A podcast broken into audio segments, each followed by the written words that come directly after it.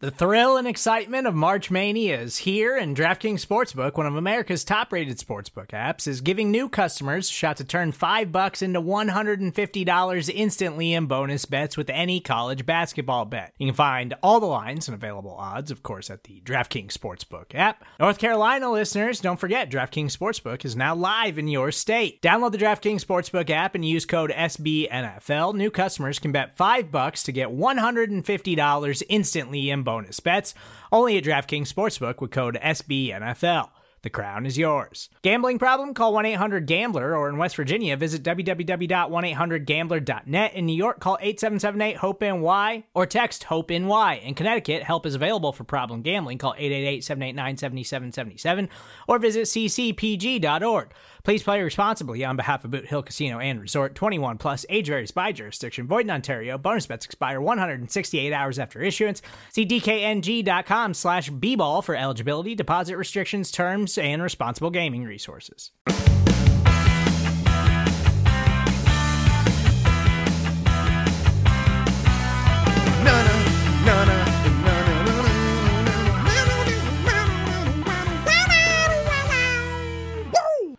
What a world! Welcome to another episode of The Ocho, presented to you in partnership, as always, with SB Nation's bloggingtheboys.com. My name is RJ Ochoa. You know me, of course, from BTB and from right here as your humble host on The Ocho. It is Monday, May 31st, 2021. We hope all is well wherever you are. We hope you're happy, safe, healthy, and we want to wish you a very happy Memorial Day. Our eternal gratitude to all who have served. Thank you so much. Thank you forever. I uh, hope you're having a great day and a great weekend. And because it is a holiday, we wanted to give you something special, a uh, bit of a programming change here on the network just for this week. Uh, instead of Jersey Boys today, you'll be getting a new episode of Jersey Boys with the guys tomorrow on Tuesday to kick off June. Uh, we'll be back with the 750 next Tuesday. Obviously, Jersey Boys next Monday. But today, we wanted to give you the audio from a conversation we had with Charean Williams from Pro Football Talk. Charean is obviously one of the greatest people in NFL history, somebody who has covered the NFL better than anybody else.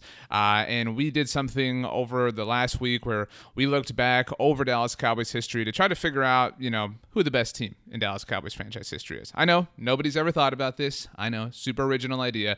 Uh, but I wrote about it. It should be out uh, soon at bloggingtheboys.com. But Charean and I had a conversation. You can watch it on the Blogging the Boys YouTube channel. Be, uh, please go subscribe over there. You can obviously listen to it right here. This is the, our podcast network. We do have shows that come out every single day, so please subscribe to our podcast network. We are available on all major podcast platforms, Apple devices, Spotify. Subscribe, leave a rating, write a review. Those things help us out so much. But um, if you love Dallas Cowboys history, I do think this is a conversation that you are really going to enjoy. Charean and I, uh, we talked obviously about the five Dallas Cowboys teams that have won the Super Bowl, but we added uh, a few more because, you know, th- there are some great great Dallas Cowboys teams who did not win the Super Bowl. Now, obviously, to be the greatest, you have to win the Super Bowl, but there are some other teams that merited some discussion. So I won't hold you back from it any longer. Once again, happy Memorial Day to you and yours. Uh, and thank you to all of you who have served our great country. We appreciate you forever and ever. Let's get to Charean Williams from Pro Football Talk to talk about the greatest team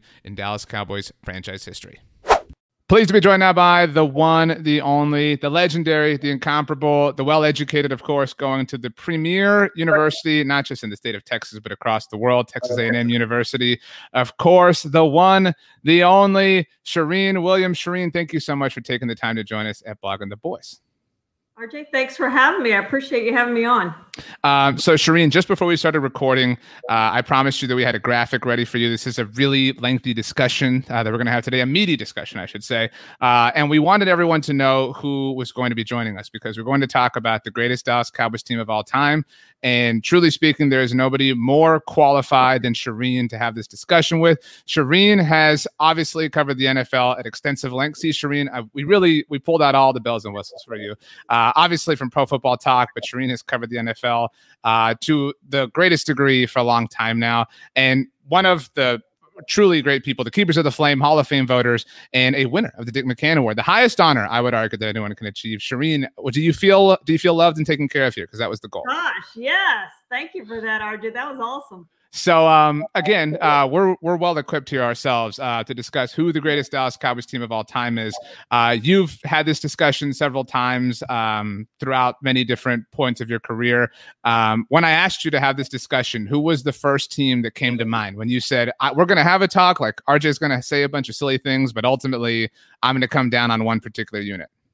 Well, you know, RJ, I think the first argument you have to make, and the sad thing is let's start at the beginning is this generation of Cowboys fans, this new generation of Cowboys fans who have had it handed down to them right through grandpas and grandmas and, and moms and dads and sisters and you know it, it's just been handed down through the years have not experienced a lot of winning with these dallas cowboys. We know how long it's been. A lot of them weren't born in 1995 the last time the cowboys won a championship which obviously was their fifth but i think for those of us who grew up in the 1970s, you remember all those teams. And I think the first thing you have to do is you have to separate the 70s teams from the 90s teams because it was two such great eras for the Dallas Cowboys.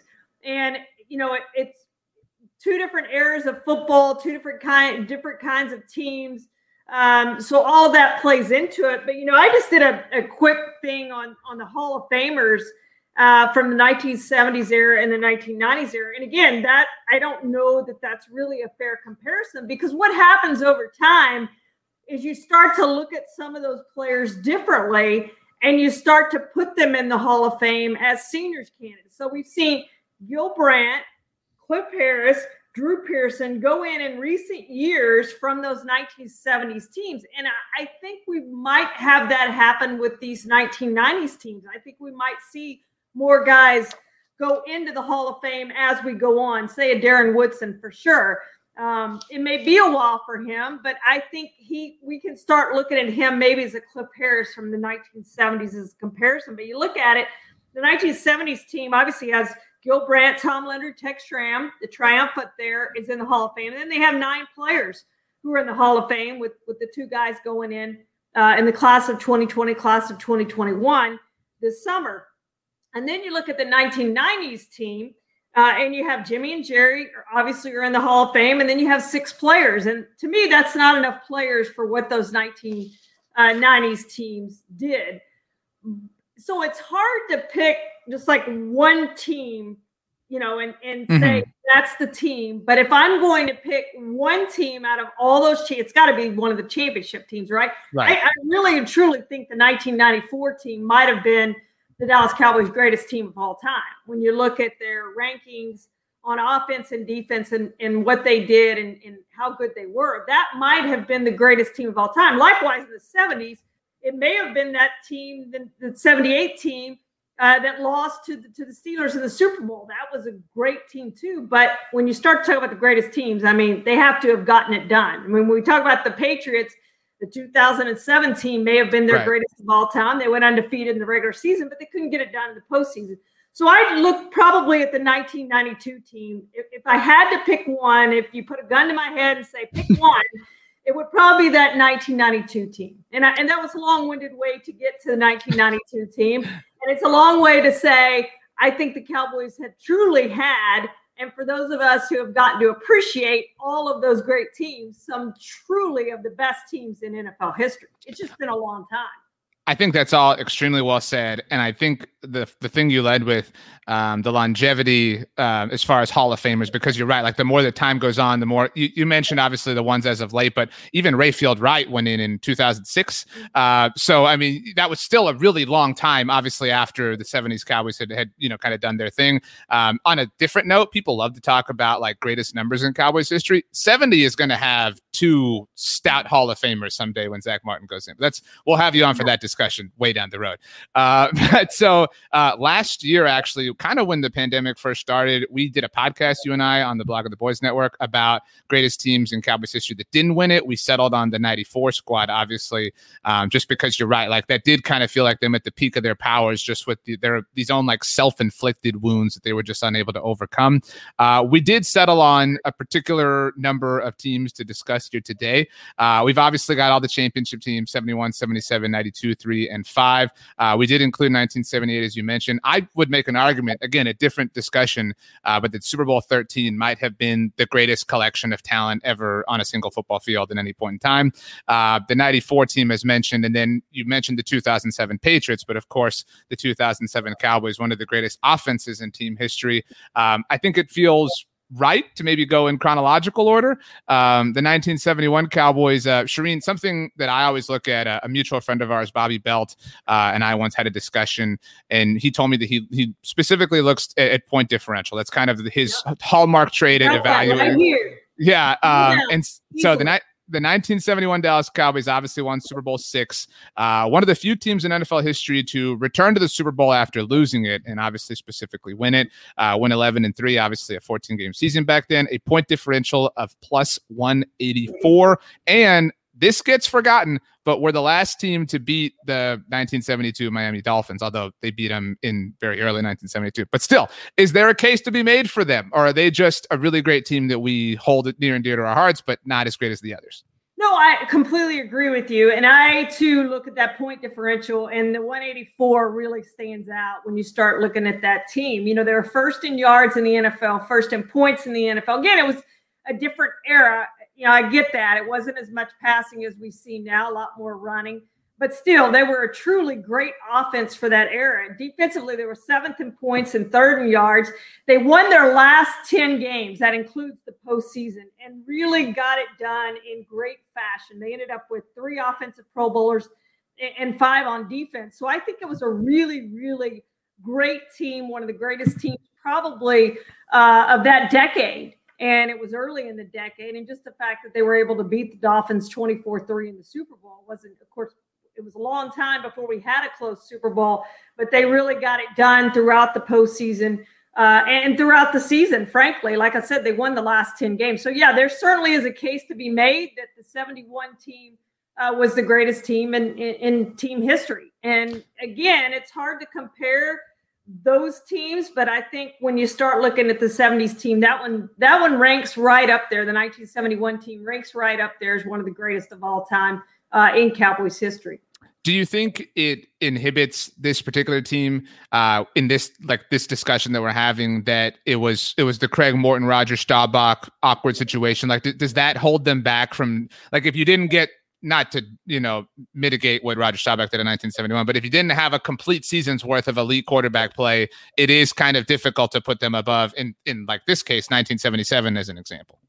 Well, you know, that's probably on Tom Landry, and it's hard to criticize Tom Landry for for what he did. But yeah, that, it was kind of weird the way that season started out, and it's probably the reason they lost those three early games and once they settled on Roger Staubach as their quarterback, they were the best team in the NFL, and they truly dominated uh, the league in those last ten games. So I don't think you can hold that against them. Um, and I'm sure Landry, when when he finished his career and looked back on that team, probably wishes he had gone with Roger right away.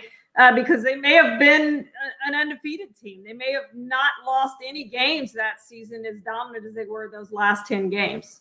That's fair. Um, I also feel like when you talk about 1971, like especially like in conversations like this, Duane Thomas doesn't get enough love. Yeah. Kind of the kind of the OG Marshawn Lynch, like in terms of like approach to you know the sport and approach to wanting to do things his own way. Uh, but like to that point, um, I guess you know, I don't think either one of us thinks that 1971 is the the true winner here. But so fast forwarding to 1977, you get Tony Dorsett it's difficult in my mind to play 71 over 77. This obviously you have the sustained season from Roger Staubach. Uh, you mentioned the 70s is kind of this this own obviously era. I, there's a really strong argument to be made. I think that this is the greatest era in pro football history. Like there's like four different dynasties, five different dynasties you could argue that that existed in this time frame. And so this is maybe maybe not certainly not the best dynasty of them all, but the the peak of the Cowboys dynasty within the 70s. I, I, this is a when when I tweeted this out that you were going to be on, a lot of people said 1977 was the answer here. Yeah, I probably would pick the 77 team over the 71 team. Uh, they played more games. They went 12 and 2. They beat every team in the postseason by at least 17 points. And to me, we talk about point differential. I think that's significant that, that they were able to do that. I mean, they they were a really good, solid, all around football team. Uh, they beat Chicago, Minnesota in blowouts, and then obviously beat the Broncos 27 10 in, in, in Super Bowl 12. They were second in points and first in yards on offense. Defensively, they were eighth in points and first in yards. So th- they were a well rounded football team. They had eight Pro Bowlers on that team. And the Pro Bowl, let's remember back in the 70s, it wasn't right. like the Pro Bowl now where we have 100 plus Pro Bowlers because the Super Bowl teams, they don't go to the Pro Bowl. Guys pull out for injuries. That's not the way it was back then. If you were a Pro Bowler, you were really held in high regard. You had a great season, and the Cowboys had eight of those. So that's nearly half of their team uh, were Pro Bowlers. And I, you know, I, I, just think it was a it was a truly uh, great team. Uh, probably I would rank it. I might even rank it second above the, the 1993 team. It, it's right there. I mean, they were just really, really good uh, and really dominant uh, that season for me, uh, this has nothing to do with the quality of the team. Um, but I, I, I, mean, everybody loves the Super Bowl, but I love like Super Bowls that are like rich and deep in pageantry. And this Super Bowl ages so well uh, with the fact that it's in the Superdome. You've got the, the the Dupree catch. I mean, like there are these really iconic moments from this game, and that that doesn't exist in 1971. Plus, this is you know, I mean, it's New Orleans. Like, forget the Superdome part of it. Like, I know Tulane Stadium had its fair share of Super Bowls and stuff, uh, but like that that is a Super Bowl feel to me. And so, like in a nostalgic way, this kind of is up there. Um, and and like it just, I don't know it. But it's fair to say like that it might not be the best overall Cowboys team. Uh, but so you're saying this might be second on your overall composite list. Yeah, you know, I, I, I have a hard time picking between 77 and 93, but mm-hmm. they're right there together. And and maybe if one of them is two, the two A, the other one is two B.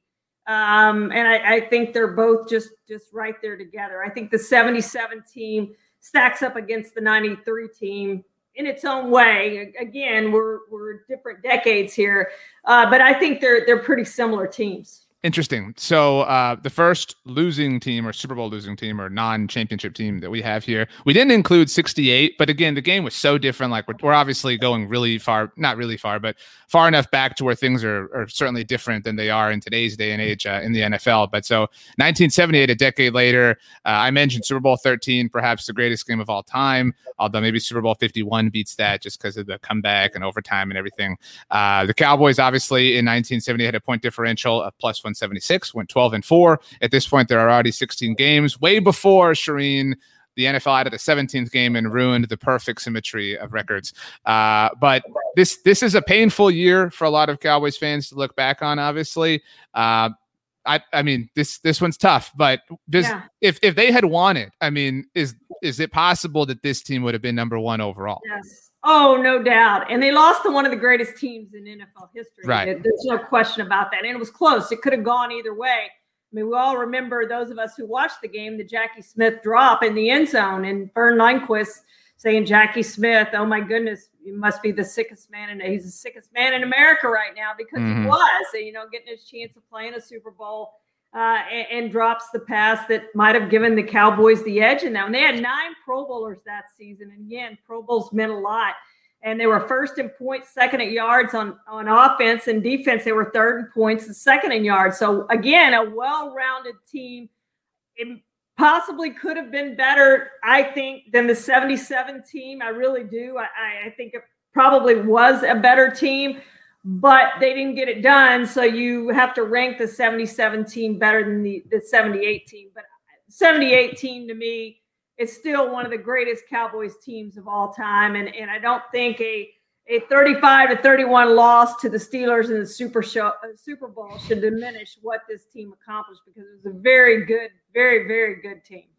I know this is a tangential question that I didn't prepare you for, uh, but off the top of your head, of if if we power ranked Super Bowl losers, 2007 Patriots are number one, 1978 Cowboys are arguably number two, maybe. Yeah, you know what? I I think you probably have to have to make that case. Yeah, that they certainly would be in the discussion to be uh, the runner up to the Patriots as the as the best team not to get it done. And there are a few of those. I know the Vikings would would probably argue that, that, they had one, and the Bills would probably argue they had one. But you know, I, I just I, I, just think this was such a good team, and and the fact that the team they lost to it wasn't an also ran team. I mean, this was right. one of the greatest teams in NFL history that they lost to. So yeah, I, I definitely think they are in that discussion, and I would probably put them second uh, among Super Bowl losers as the greatest team not to get it done. Mm. Well, if you said it, that they're second, then that's what truly matters. Your opinion um, trumps all, Charean. Um, okay, let's fast forward to the 90s. Um, you have spoken very highly of 1992.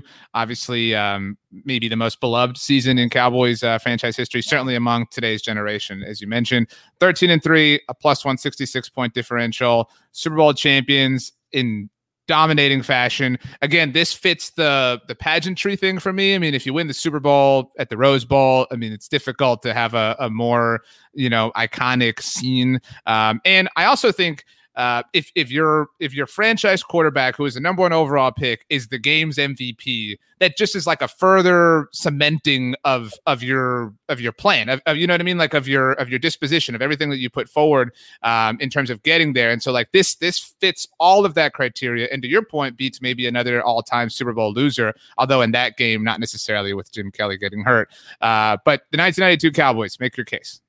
Well, you know, I, I think when you've had a streak there where you haven't won, like the Cowboys are in mm. right now, and then you turn into a winning team, it's that first team. So we talked about the 71 team. It was like that, the first championship in franchise history. That was special. And then I think when you consider what they did in 1989 to go 1 and 15 and you know to, to have changed coaches and then the Herschel Walker trade and everything they went through, all that build. I mean, for so long they were so bad for so many years. And and there's that buildup of when are they going to be good again? And so i think you remember the 92 team better than the 93 team because in 93 there were expectations right? They had to repeat. At that point they were the best team in the nfl they had to repeat. If they didn't it would have been a disappointment. There was no disappointment in 1992 there were not those expectations of going out and winning a super bowl and they did that. So I think you remember that team very fondly, and just frankly, the way they did it, uh, and the way they did it in the Super Bowl, 52-17, and we all know that it should have been even more than that. But, uh, 52-17 over the Bills, who who again were a really good football team. I mean, they they had this consistency and kept getting to the Super Bowl and, and falling short. But this was a really good football team uh, that they beat. And, you know, they, they did it in dominating fashion 34 10 over Philadelphia in the divisional round, and then 30 to 20 on the road in San Francisco uh, against the 49ers in the championship game. They were second in points and fourth in yards on offense, and fifth in points and first in yards on defense. And that's what I think. RJ is that, that in the 1990s, I think the defense does not get enough credit for what they were able to accomplish. Twice they were number one in yards in the NFL defensively. They were never number one offensively in the 1990s. They were not. They they, despite the fact that they had Michael Irvin, Troy Aikman, and Emmitt Smith, and all those other players that we know, and one of the greatest lines assembled offensive lines in NFL history, they never finished number one in total yards. They did on defense. And I think they were very underrated for what they were able to accomplish on defense with Charles Haley now in the Hall of Fame. Of course, Deion came on late, the 95 team, to help them win that. But I think they need more Hall of Famers off that defense for what they were able to accomplish. And that's why we go back to Darren Woodson. I think he needs to get some credit for what those 90s teams uh, were able to do back then because they were just dominant on defense. Very, and I realized that hey, the offense certainly helps that. The fact that they were able to run the ball, keep it away from the other team, I get all that. But still, you have to be really good to finish number one in total yards in the NFL defensively and do it twice. Support for this show comes from Sylvan Learning. As a parent, you want your child to have every opportunity, but giving them the tools they need to tackle every challenge, that takes a team. Now more than ever, educational support tailored exactly to what your child needs can make all the difference. That's why parents have trusted Sylvan Learning for 45 years as the ultimate teammate in their child's educational journey, instilling in them a love for learning and a passion for reaching the next level. And Sylvan's Insight Assessment can identify gaps in learning and areas that could be of concern for your child. It's a 360 degree view into your child's learning that you can't find anywhere else and helps ensure that your child didn't miss something in school that might put them at a disadvantage in the future. And right now, it's the best price of the year at $29. Go to sylvan29.com to learn more and get your child's assessment for only $29. That's S Y L V A N 29.com. Yeah, one of my favorite uh, NFL film sound bites is from the. Um, I love the series America's game that they did, chronicling every Super Bowl team. And on the '92 team, uh, when Ken Norton Jr. when they get to the point of the film when the playoffs start, and he talks about how they were the number one defense. He, he says number one defense in the land, and how they didn't get any respect. Um, and so you're right, like that that makes this team, I think, kind of stand above the rest in a lot of ways, certainly. And I think, you know, this team also like checks um, checks like some Hollywood uh, check bar check marks, and they obviously yeah. literally go to Hollywood. But I mean, they beat you know classic division rival in the divisional round. They they go on the road to San Francisco and and kind of exercise the demons of the past decade and, and winning a candlestick. And then they beat the like preeminent AFC powerhouse at the time, obviously in, in the Buffalo Bills. Exactly. And so I mean, th- there is, and you know, speaking of Ken Norton Jr., I mean, you know, that's another name. Obviously, Woody deserves to be in the Hall of Fame, but Ken Norton Jr. is like you talk about moments or players or like underrated things. His tackle in early in that game in Super Bowl 27 at the goal line is one of the greatest tackles in NFL history. I mean, um, it's it's really wild, and so it's it's weird how that team is kind of slept on. I mean, I, I I don't know how that happens, but you know what I mean. I think because they like it was it was the beginning of it all that people kind of now overlook what was the beginning because the the ride was so long. If that makes sense. Yes, absolutely, it does, and that was the first one, and and uh, they shouldn't be overlooked for for how dominant they were in the postseason, and and I think that goes back to RJ to to the the talk about the defense, how good that defense was. They had Philadelphia to ten points. San Francisco, hey, we know how good that offense was, right? They held them to 20 points. Buffalo, we know how awesome that offense was. Look how many Pro Bowlers they have off that offense. Held them to 17 points in that game. So this was a dominant defense. This was a very good team. They had six offensive Pro Bowlers to go with all those defenders. They were very, very good. Uh, and and I think you when you talk about some of the greatest teams, not only in team history but in league history, I, I think they're in that conversation they're not number one and, and maybe not number two, but you've got to think of them up there at least in the top 10. Totally. And I mean, they wiped out Hall of Famers on their path. You know, I mean, that that's that how often does a team wipe out like not just Hall of Famers, but iconic Hall of Famers on the path to winning a Super Bowl? Um, it really is amazing. Uh, the only thing I was going to add here before we moved on, you mentioned the drought that the Cowboys are obviously in at this time. It was it had been 15 years, obviously, since Super Bowl um, 12 in 1977. And if you think about it, if the Cowboys don't win the Super Bowl this year, this video, for anyone watching later, Charean and I are talking in May of 2021. If they don't win the Super Bowl this year, their drought from this particular season will be twice as long. Will have been 30 yeah. years. Uh, yeah. So it's it's crazy to consider that that was this like you know insane drought. Like, how can you go 15 years without winning a Super Bowl uh, when the Cowboys are, are almost doubling that uh, here in, in a in a handful of years? But hopefully that's not the case. Hopefully the 2021 team uh, ends that. But uh, we move on, stream to 1993. Uh, point differential of 147. First team in NFL history to start off a season 0 and 2. Shout out, of course, to Emmitt Smith, and then go on to win the Super Bowl. Um, in my mind, that actually weakens their argument um, as, as in terms of being the greatest Cowboys team of all time. Maybe the most resilient one um, but if, if you start off a season 0 and 2, I don't know that you can qualify as the best. Yeah, that's the problem because we don't know what they would have done if they had settled with Emmitt and he had taken the contract that, that Jerry offered or Jerry had offered more money or whatever had happened and Emmitt had been there in those first two games. I mean, again, you talk about this could have been possibly a, a 16 and 0 or 15 and 1 team, but we'll never know that, right? And and never got to experience that just like – you know, the not what if Jimmy had stayed in 94? Would they have won that one and, and been a three time or four time champion, which a lot of people think they could have been, including me? Um, but we'll never know that. But this was still a, a really good team to, to, finish 13 and one after those first two games. Um, and and obviously uh, they they dominated um, I'm sorry, they didn't finish 13 1. They finished because they lost four games. So they would have gone whatever they they only lost two games the rest of the way. right. Uh, um, I was looking at the 92 team, but th- this was still a, a really solid game. Second in points on offense, fourth in yards, defensively, second in points, 10th in yards. Um, and in the playoffs, they beat Green Bay by 10, 27 17. They beat San Francisco 38 21. Eight offensive Pro Bowlers, three defensive Pro Bowlers. And you know how it works, RJ. Like when they after they win the Super Bowl, they have more Pro Bowlers, and, and it's just right. natural because you you see, oh, okay, this is a really good group of players. That first year, they only had six Pro Bowlers. You can come back and and you have 12 Pro Bowlers or 11 Pro Bowlers the next season. So they've added to that because they won the Super Bowl in, in 92. But again, a very, very good team.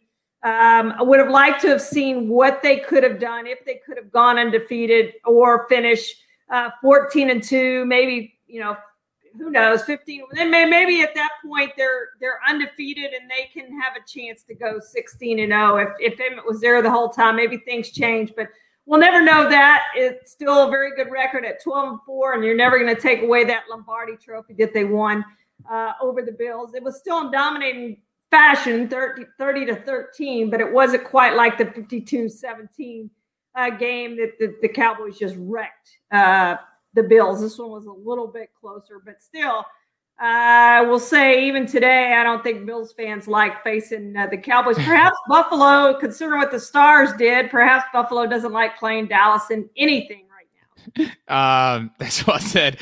Um, yeah, I mean, to that, to all that point, to the Buffalo point, Buffalo humbled this Cowboys team early on in the season. And granted, the, the, I mean, situ- right. Um, but still, so like if you have like a, a, a, just humbling loss, I know the 92 Cowboys lost um, in Washington late in the season. That was a, a kind of touchy thing. But if you just get wrecked, it's difficult to hoist you up as the greatest team uh, in franchise history. And I, you know, it's it was a factor and certainly a part of their resiliency, but but Troy's injuries down the stretch also kind of like no pun intended hurt this team for me because when I when I envision like the argument of who's the greatest team of all time, I envision them squaring off. And so, you know, I, I really can't imagine the 93 team again, an incredible job, an incredible coaching job at Jimmy Johnson to power through all that and still win it all and certainly defend a title, which is that like you mentioned the the Pro Bowl aspect, and that's a real thing to your point. Uh, but it is a, a second straight title is a teeny bit more impressive in that it's it's a hard thing to defend. Uh, but still, all that being said, I, I have a difficult time um, saying that the 93 Cowboys, at, at, the very least, outrank 92, which which removes them from discussion as greatest of all time. Uh, we've talked about it a lot, and we talked about it last year, as mentioned, Charean, 1994. It's painful. Um, the Cowboys obviously finished 12 and 4, lost. This is the only team that we're talking about that lost the NFC Championship game. Uh, we have another losing team that we'll get to in a bit, but didn't make it that far. Um, obviously, spotted San Francisco a 21 nothing lead. We all know the story, uh, but maybe on paper, their greatest squad ever. Uh, it's just unfortunate what happened. The Jimmy factor, the Barry factor, whatever you want to call it, obviously a big deal. Uh, but do you think this is if they beat San Francisco? I mean, they clearly would have beaten San Diego. Uh, are, are they the greatest Cowboys team? Especially because at that point they would have won three in a row. It would be impossible not to pick them. Oh yeah, I don't think there's any question about that. This was a team that you know dominated Green Bay 35 and nine in the divisional round, and you felt like they were going to beat San Francisco uh, in the championship game, and perhaps that the officiating had, had been a little better on some of those interference calls against Michael Irvin, Deion on on Michael that that it, the Cowboys probably would have won uh, this game. You know, they got behind early and just could never catch up. But they were second in points, eighth in yards that year, not quite as good on offense. Perhaps that had to do with with the Switzer factor. I don't know. Uh, defensively, they were as good as ever. They were first in yards and third points um, eight offensive Pro Bowlers, three defensive Pro Bowlers. Again, just a really solid team. And I do think uh, if they had won won a third consecutive championship, that we are talking about them as not only the greatest dynasty of all time, uh, but but the, this would be the greatest Cowboys team of all time, the '94 team, because I do think they had the potential um, to to be the greatest team. I mean, I, they played like it during the season, despite uh, perhaps uh, less coaching than, than what they were used to the previous two uh, seasons. Let's be honest about that. Um, And and I just think if Jimmy had been there, they would have beaten the 49ers. That's, I mean, unfortunately, well said. Um, and really, that's there are a lot of butterfly effect moments in NFL history. Certainly, this is a really massive butterfly effect because I mean, I don't want to say he's not, but is Steve Young is is as a as lock of a Hall of Famer, if not for wow. you know Jimmy Johnson's departure, right? Like that that changes and that changes George Seifert's you know rep, you know I, like uh, aura or whatever you want to call it. I mean that changes so much um, forever. That changes Ken Norton's legacy. I mean, you know, becoming the first player to win three in a row, like that, that changes so many people's lives. Uh, one ill-fated decision uh, that happened, you know, within the Cowboys organization, and and that's like in that sense, it, it almost carries enough hypothetical weight to say that had they won, they certainly would be the greatest in Cowboys history. Yeah, and to your point, I did one year. I did a thing on the catch of what mm. if, and I talked to Dwight Clark. I didn't get Montana, but I talked to Dwight Clark and uh, a bunch of the 49ers, and uh, I talked to you know Drew Pearson and and a bunch of those guys who played in that game. And and it's amazing that one play can change so many things. And I think it's the same with this team that we're talking about. That that you know, if, the Cowboys had been able to pull that off, just so many things would have changed. And I think you're right. You know, that you start to think about would Steve Young have ever won one? Would he have be in the Hall of Fame if he hadn't? Um, you know, what happens to the, the Cowboys if Jimmy stays? Would they have still this long drought that they're on, having not won one since 95? I mean, there's just so many questions you have about what would have happened if the Cowboys were able to pull that off. Because you're right, they they would have beaten the Chargers. And I was at the AFC Championship game uh, that year when the Chargers upset the Steelers, um, which was was pretty amazing in itself. Uh, that they were able to do that, but the Cowboys easily would have beaten the Chargers, and and we would be talking about, you know, ninety and then ninety five. Maybe they don't, maybe they don't win that one if they're coming off of three in a row. Um, but they would have had their three, and and three out of four is really good. Three um, in a row, you know, just seems a little more special, I think, and and would have been a little more special for the Cowboys and the fans. Totally, and to have gotten it done in Miami, a city or a state rather that's haunted them, um, certainly in Super Bowl lore. Uh, Michael Irvin, I, uh, that's another thing he's talked about before. That's really great. That he was, you know, Troy got his MVP in California, Emmitt got his in Georgia, and, and Michael was supposed to get it in Miami. That would have been really cool. Um, and and I you, I think that again, we'll move on, but it's arguable. I think that the 49ers are not viewed as this like classic yeah. franchise if they don't you know, ultimately go on to win that game because at that point their drought is significantly longer. And um, all these players in the 90s, it's not just Steve Young, are viewed so differently.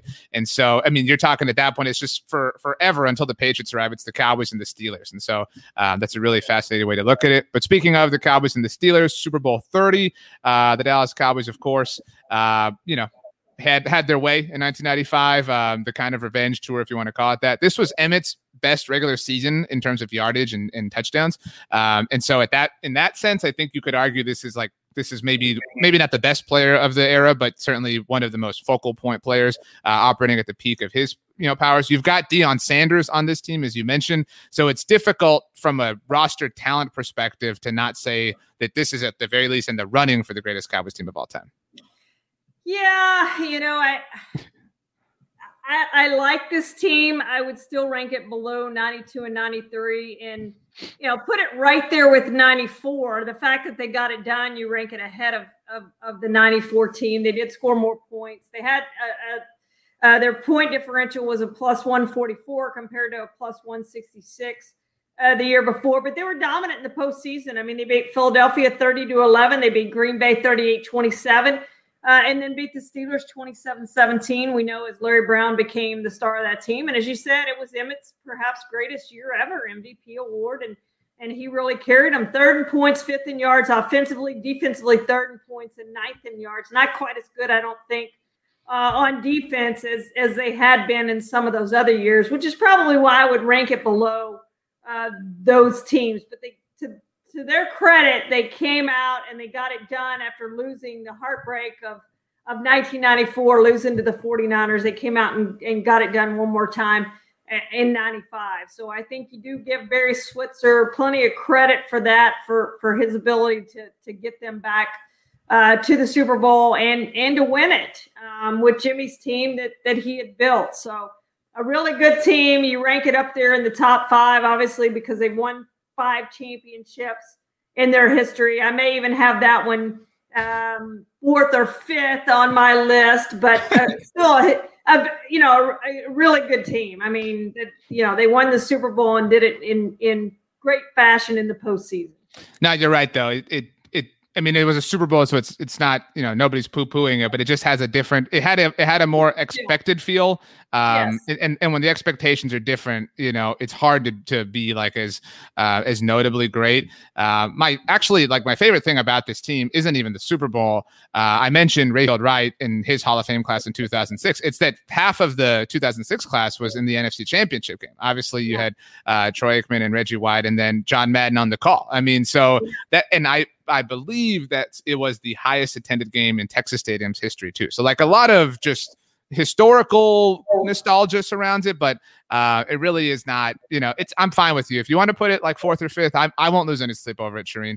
Uh, just because again, it's it. You know, I I do think also at that point like the the public perception of the Cowboys was so different that um, it it does change the the way you view them, if that makes sense. Well, and I it just had that feel of the Cowboys being on their last legs. I mean, you mm. felt like that was probably going to be their last championship, you know, for a while. And as it turned out, it certainly was. You know, Switzer stayed in.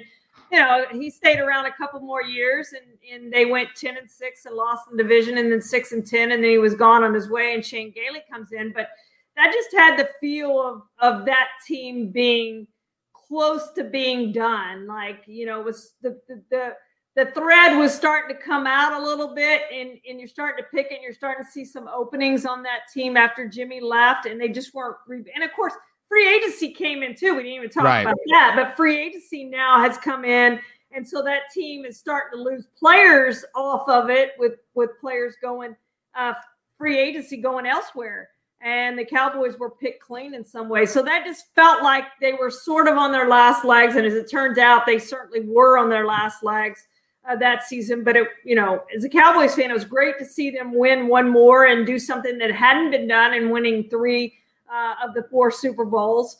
Um, so that part was good, but it just had that feel, RJ, that that they were they were close to being done, and, and they were. No, um, I agree. That's well said. Uh, and you're right. Free agency playing an important role, but that to that point, like that weakens them as a team, which is why they're not, you know, among the best. The last one for us to discuss, Charean.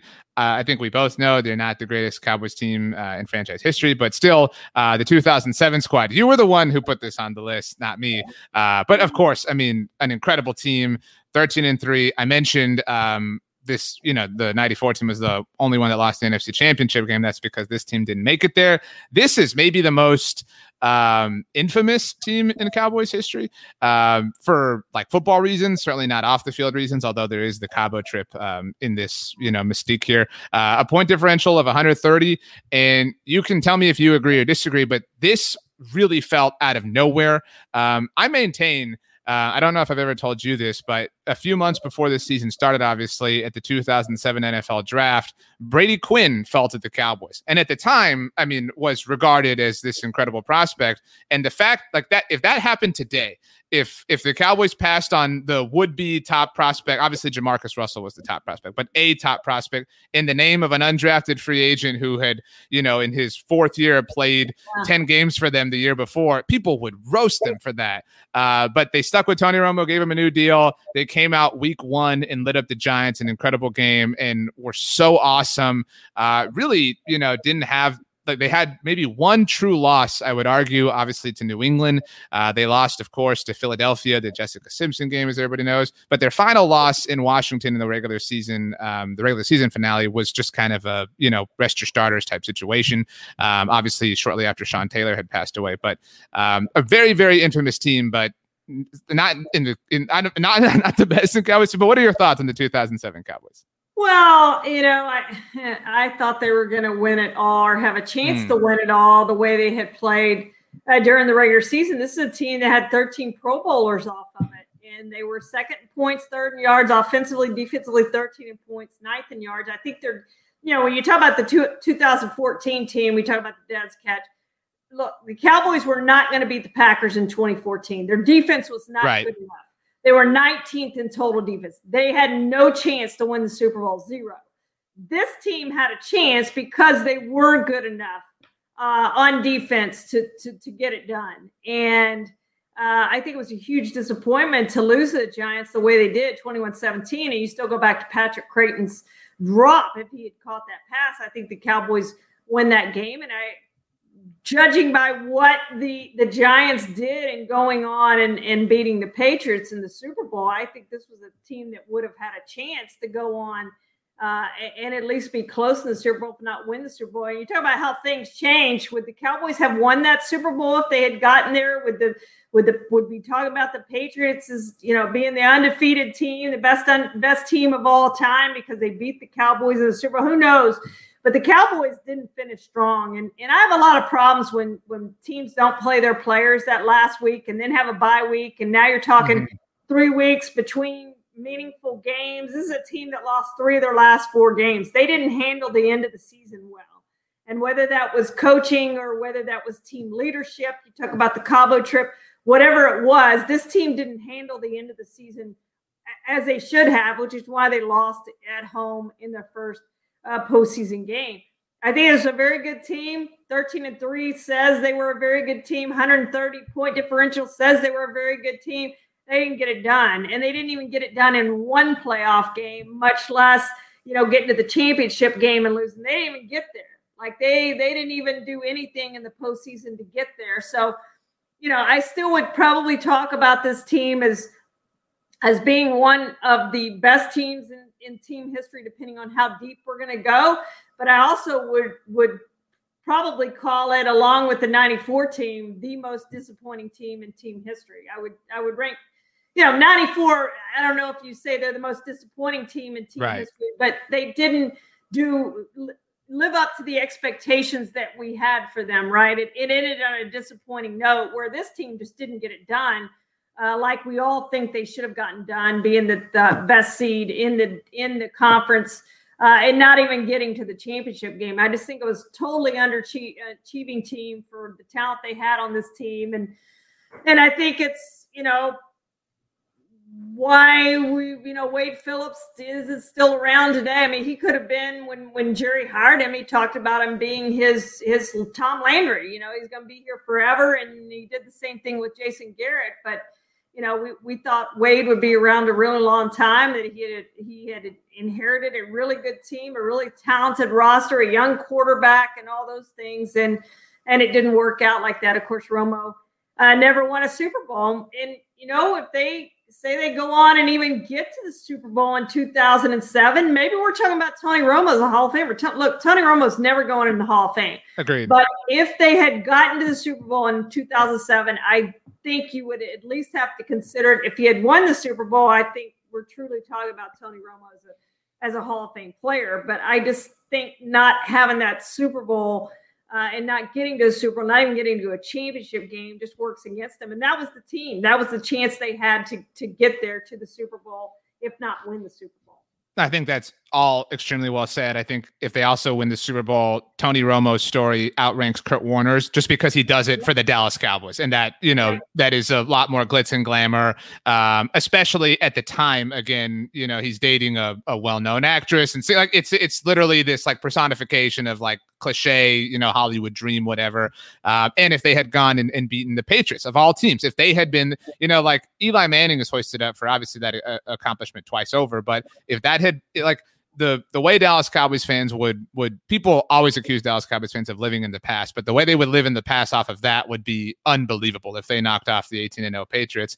Uh, and I think to your point, the reason the reason I think we can kind of like mentally square 1994 is there's an obvious, you know, block. It's okay. Jimmy was gone, Barry was in, like that was the clear dysfunction, whatever. But there is no obvious point of dysfunction. It's it's all this confusion uh, because they did wither. I think the maybe the peak of them themselves before they started to kind of downhill was that that Thursday night game against the Packers when Aaron when Brett Favre was knocked out and Aaron Rodgers came in. They were they truly looked unstoppable at that point. And Yeah. I mean, they were unstoppable on offense, on defense. They had a, a, blocked field goal return for a touchdown against Minnesota. I mean, they were unreal in every facet. And the fact that it, it I mean, Greg Ellis was on that team. Like, we forget that Greg Ellis was a part of that team. Um, and rookie Nick Folk, I mean, they had an amazing Monday night win. That's how good they were, that they could kind of overcome shooting themselves in the foot in all these different ways. Um, they, they won in truly every style. Um, are, are, they the most infamous team, at least of, of the last quarter century? Oh yeah, no question about that. I think you truly say that, and I do have one point, uh, maybe a what if RJ on that. Um, yeah, I think you talk about the coach. What if Parcells had stayed around one mm. more year? Would they have won it with Bill Parcells? Because he wouldn't have allowed the Cabo. Let's be right. let's be honest. And we don't know how much the Cabo trip played into that that loss. Uh, but certainly you think about it, but they would not have gone to Cabo if Bill Parcells was there. There's no way. So would that team have had a better chance to go to the Super Bowl, to go to the championship game, whatever it is, at least beat the Giants in the divisional round? Would they have had a better chance with Bill Parcells? I would argue that yes, they would have had a better chance. I don't know if they would have gotten it done. They didn't get it done against Seattle um, the year before, so so maybe they don't get it done. But I would have liked their chances with Bill Parcells at home, home field advantage. I would have liked the Cowboys' chances uh, in that game, but of course, it didn't work out that way. And and uh, Wade Phillips, you know, was able to go 13 and three, and then not get it done uh, in the postseason. So that's just kind of the way it goes. But yeah, I would say it was the most infamous team in probably team history. Yeah, I would I would rank them up there at number one uh my last what if on this this is a i don't think i've ever even thought of this before so i'm, I'm glad that you're the person that i'm bouncing it off of. Uh and it's nowhere near as um as existential as the bill parcells one but what if terry glenn is not hurt at the beginning of that season? And it and patrick crayton doesn't cement himself as this you know would be um you know wide receiver two opposite of terrell owens. I mean this if if a healthy terry glenn is is more relied upon um, does that playoff. But that that playoff thing, I mean, I know you placed it on Patrick Crayton's hands in that moment. But that playoff, there were a lot of things wrong in that playoff game. But I mean, does does that does that change anything if Terry Glenn is healthy for the entire season? I mean, obviously he came back for week 17. Um, but do you trust Terry Glenn more and may he rest in peace um, in that hypothetical situation than you did Patrick Crayton? Well, yeah, I think he was a more accomplished receiver, and and then you would have had Patrick Patrick as your as your you know other guy you know with terry glenn and i just think it would have made your receiving corps better. So certainly that's that's a question uh, a what if question. If we're throwing those out there that's one of those that's one of those what ifs. But you know what? Injuries are, are, are part sure. of this game and and coaches quitting are a part of this game. But you know it didn't dawn on me until now about how what if jimmy had stayed what if right. Parcells had stayed. Maybe the Cowboys have two more Super Bowl titles if they had gotten those Hall of Fame coaches to stay around even one more year. Um, but it didn't happen like that. So we can we can what if all we want. It's not going to change time and, and the way things have have played out. And um, you know maybe this new coaching staff and and this coach that already has a Super Bowl title now with the Cowboys can deliver them one, which hasn't been done since Barry Switzer in '95. Uh, the last thing before I ask you our last question, if Bill Parcells stays, I wonder does Jason Garrett join the Cowboys staff? If there are no vacancies on the staff, does yeah. he end up elsewhere? Does he have success? Obviously, he was courted by Baltimore and Atlanta following this season. Um, does he have that kind of success? Does he ever wind up on the Cowboys staff? Does he ever climb the ladder to become head coach? I mean, that's a really powerful what if uh, in Cowboys history. Uh, Charean, to, to answer the question, although I think we have – uh, who is the greatest Cowboys team of all time? It sounds like your mind is made up on 1992. Yeah, I'm going with 92. It, it's close, and you know, again, you look at the the different eras, but uh, yeah, I'm going with 92. I, I think that was the greatest team of all time. Okay, that's well done. How many teams, just generally, would you say outrank them in NFL history? Um, it's, it's, I mean, they're in the top five. I, you know, that feels like a safe floor for them. I think they're probably in the top five, and that I would really have to look at it and study it uh, mm-hmm. to figure out exactly where they rank. But I think it's fair, just off the top of my head, to say they're probably in the top five uh, of all time, all time teams. The fact that they were able to win three and four years, and you rank that as the best Cowboys team uh, among those four teams, I think that puts them in that conversation and puts them firmly in that conversation of of the greatest of all time. You know, you look at those some of those 49ers teams and some of the Steelers teams, and of course the right. the Packers and you know Patriots. You, you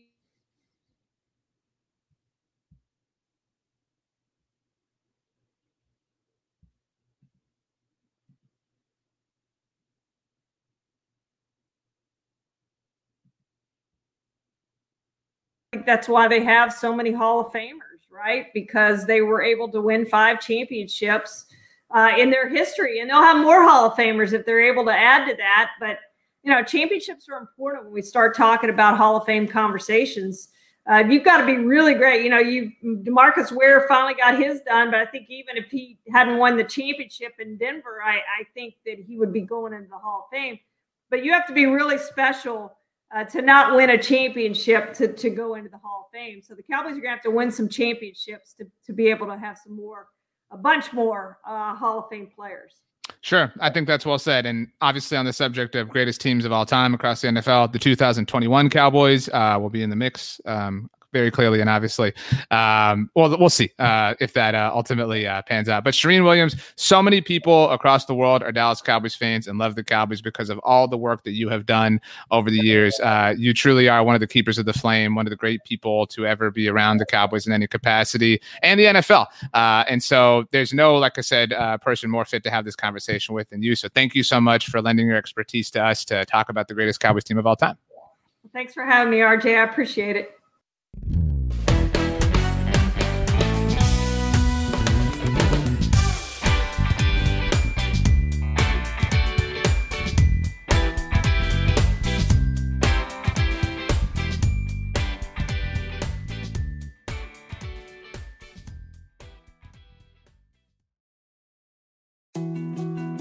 More to dos, less time, and an infinite number of tools to keep track of. Sometimes doing business has never felt harder, but you don't need a miracle to hit your goals. You can just use HubSpot because their all in one customer platform can make growing your business infinitely easier. Imagine this high quality leads, fast closing deals, wildly happy customers, and more benchmark breaking quarters. It's not a miracle, it's HubSpot. Visit HubSpot.com to get started today.